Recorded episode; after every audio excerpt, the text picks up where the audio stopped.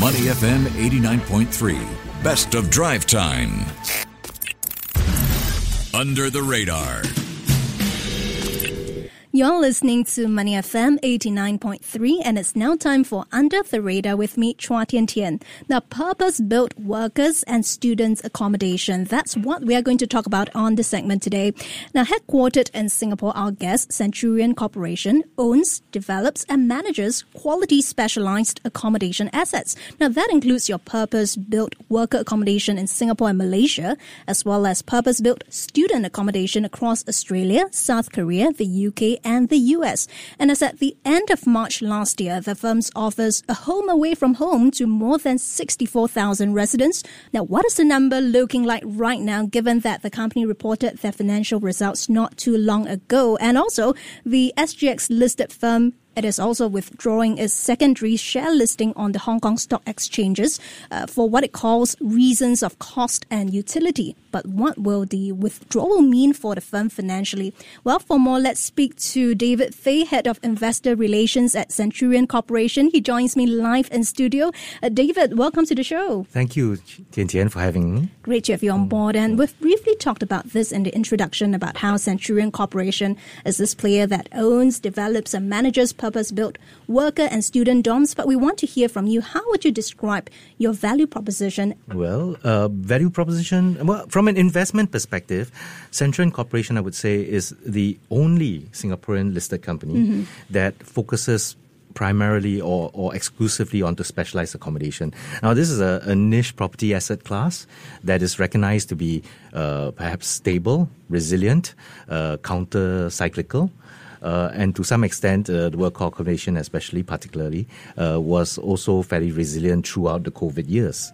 Mm. But from a, a, business operational differentiation perspective, mm. what Centurion offers in our purpose-built worker dormitories and student-built worker dormitories is is far more than just a bedroom with four walls and a bed, but but it's a whole community experience. Mm. Yeah. So so we we make a difference by building a, a community where our residents, uh, living away from their home countries uh, to build a better life, mm. can experience uh, working in Singapore or a student experience to the fullest. Hmm.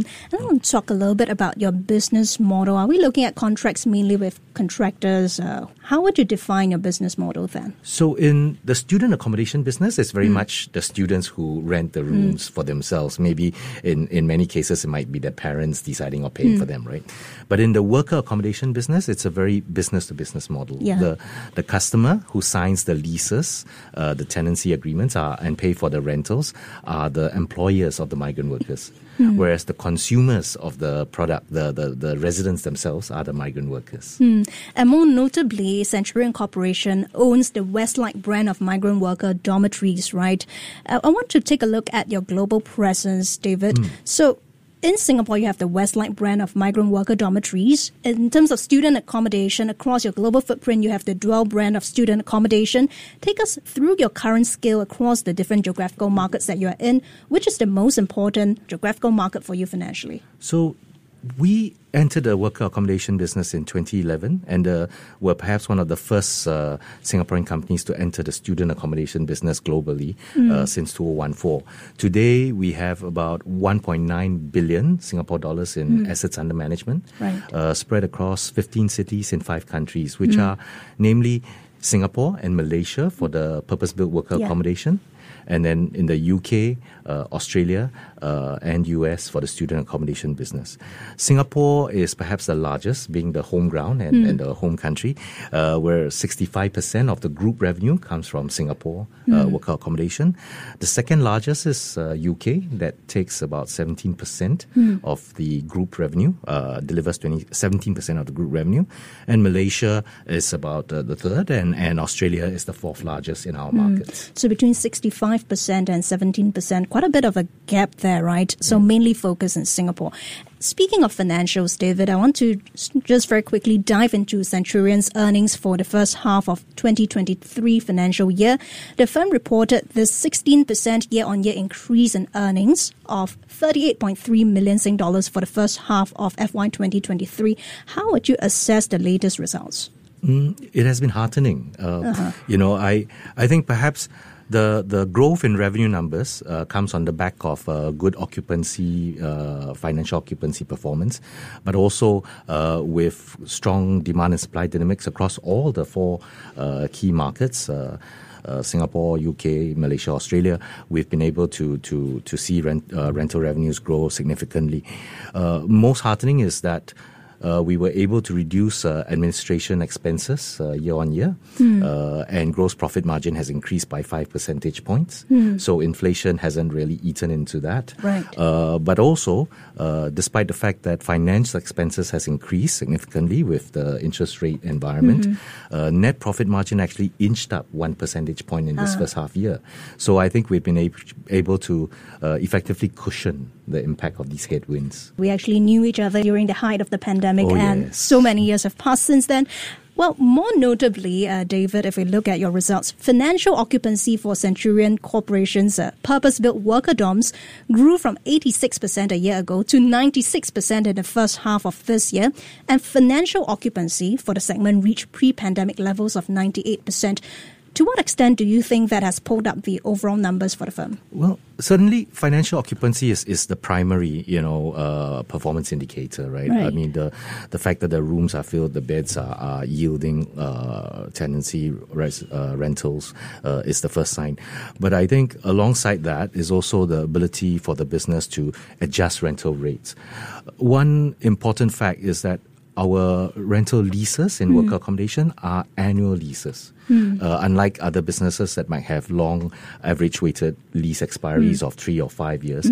So that, that allows us to adjust rentals more nimbly uh, and, and adjust to market conditions more quickly. That has made, I think, a large difference as well. And it seems like rental prices are going up for dorms. Uh, our colleagues over at the Straits Times, they did a story on worker dorm rentals, and it appears that there's this ongoing shortage of bed spaces pushing up rental prices in Singapore, and really coming on the back of firms hiring more foreign workers amid that economic recovery from the pandemic. Question is, though, David, how long do you expect this shortage to last, and what is the impact on your near-term revenue outlook? I, I think the industry, the whole ecosystem is working hard at uh, creating a, a good balance between demand and supply. You know, we we've seen uh, added bed supply come into the marketplace, uh, including some very immediate adjustments in the quick build dorms and and uh, factory converted dorms. But also we see in the longer term uh, new purpose built dorms that have gone into development. Some of which are expected to complete by 2025 and one in 2028, and we expect more to come into the pipeline. However, we think that the demand supply uh, conditions will, will likely uh, continue to be challenging uh, in the, the, the short term uh, until I believe at least into next year and possibly into the year after. If you're just tuning in, we're now in conversation with David Phey, Head of Investor Relations at Centurion Corporation. And meanwhile, David, I want to turn our attention to look at your student accommodation business because uh, Centurion Corporation had in April disposed of a property in Seoul. And that's in a move that is dubbed by some media reports as marking your exit in South Korea. So, what was the rationale behind that disposal? What are the prospects of the South Korean student accommodation market, though? Well, that, that report is accurate. I, I think we looked for opportunities to expand uh, the portfolio in each market we go into. Uh, certainly, scale is uh, important in, in business and, and uh, the, the earnings, right? But uh, over the last years, we found um, that there were few opportunities or, or limited opportunities to, to expand within South Korea. Uh, so then the, the uh, executive committee has made the decision to, to exit, uh, recycle the capital, and uh, look for opportunities to reallocate that uh, capital into markets where we can scale more quickly, efficiently. Mm, and talk about growth prospects. I believe Centurion Corporation saw a compound annual growth rate of 25% in revenue for its core business operations between 2011 to 2022. So, looking ahead, which business vertical are you expanding your business in, and which geographical markets are you targeting? Well, in the long term, we aim to balance the two portfolios, uh, uh, not factoring in possible growth into other specialized accommodation asset classes. But we, we aim to balance these two uh, verticals 50 50 uh, for the group. Uh, however, that that also you know uh, comes in the balance with opportunities that arise. So in Malaysia, we see opportunities for worker accommodation to expand mm. with recent strong regulatory pressures, uh, government regulations stepping in, as well as international ethical pressures. Mm. so, so we do uh, see opportunities both in worker and student accommodation. We see opportunities in the UK, Australia, and Malaysia, as well as in Singapore. Mm, do you think we can sustain that 25% growth in revenue Mm, well, we certainly aim to. right. And when we have growth, right, we are talking about a shortage in dorm beds right now, mm. right? And looking ahead as the sort of recovery story from the pandemic and the kind of uh, shortage eases, will you see competition heat up within the industry? Yes, and and that is good. Mm-hmm. You know, I, I think that the the worker accommodation business uh, is needs to and is evolving uh, continuously to, to, to provide better quality, better service, and, and raise the benchmarks uh, progressively, as it has done over the past decades. You know, since the FEDA came in to, to play and all, and and we think that the the the the current conditions mm. will help to to make that happen. Of course, we, we do see that there needs to be a balance of uh, addressing current needs as well as uh, the the longer term, wider needs of, of both pandemic resilience as well as well being of the migrant worker community. Mm, and I do want to pose this question to you, mm. which I think investors might be interested in, and that is the fact that Centurion Corporation has applied to voluntarily withdraw its share listing on the Hong Kong Stock Exchange for what it calls reasons of cost and utility. Tell us more about that. And are you seeking a secondary listing elsewhere anytime soon? Mm. Well, we've, we've, we've, been listed in uh, the Hong Kong Exchange since uh, December uh, 2017. Mm. and you know, in the past years, unfortunately, there has not been the opportunity to to uh, execute capital exercises through that exchange uh, for various conditions, including COVID and and other uh, in market conditions pre-COVID, right? Um, so we, we felt that it was not really expedient for us to continue to be list, listed mm. there for the time being. Uh, so we, we are withdrawing. Uh, we do expect some savings uh, of close to 400,000 a year in terms of uh, administrative mm. expenses from that. Uh, at this point, there, there is no plan for any alternative secondary listing. Mm, and before we let you go, David, what are some future plans for Centurion Corporation? Seems like some exciting numbers that you shared in terms of growth, in terms of um, well, where the uh, company's financials are heading. Well, what mm. can we expect for the rest of this year?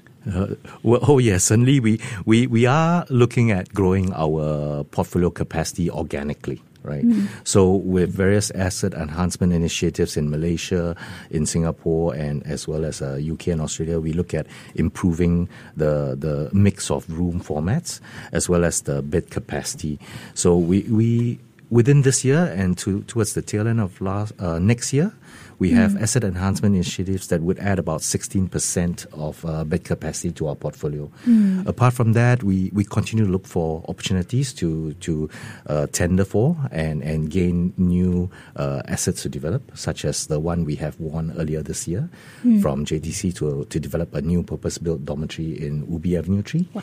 And, and we will continue to, to, to tender for opportunities as they arise.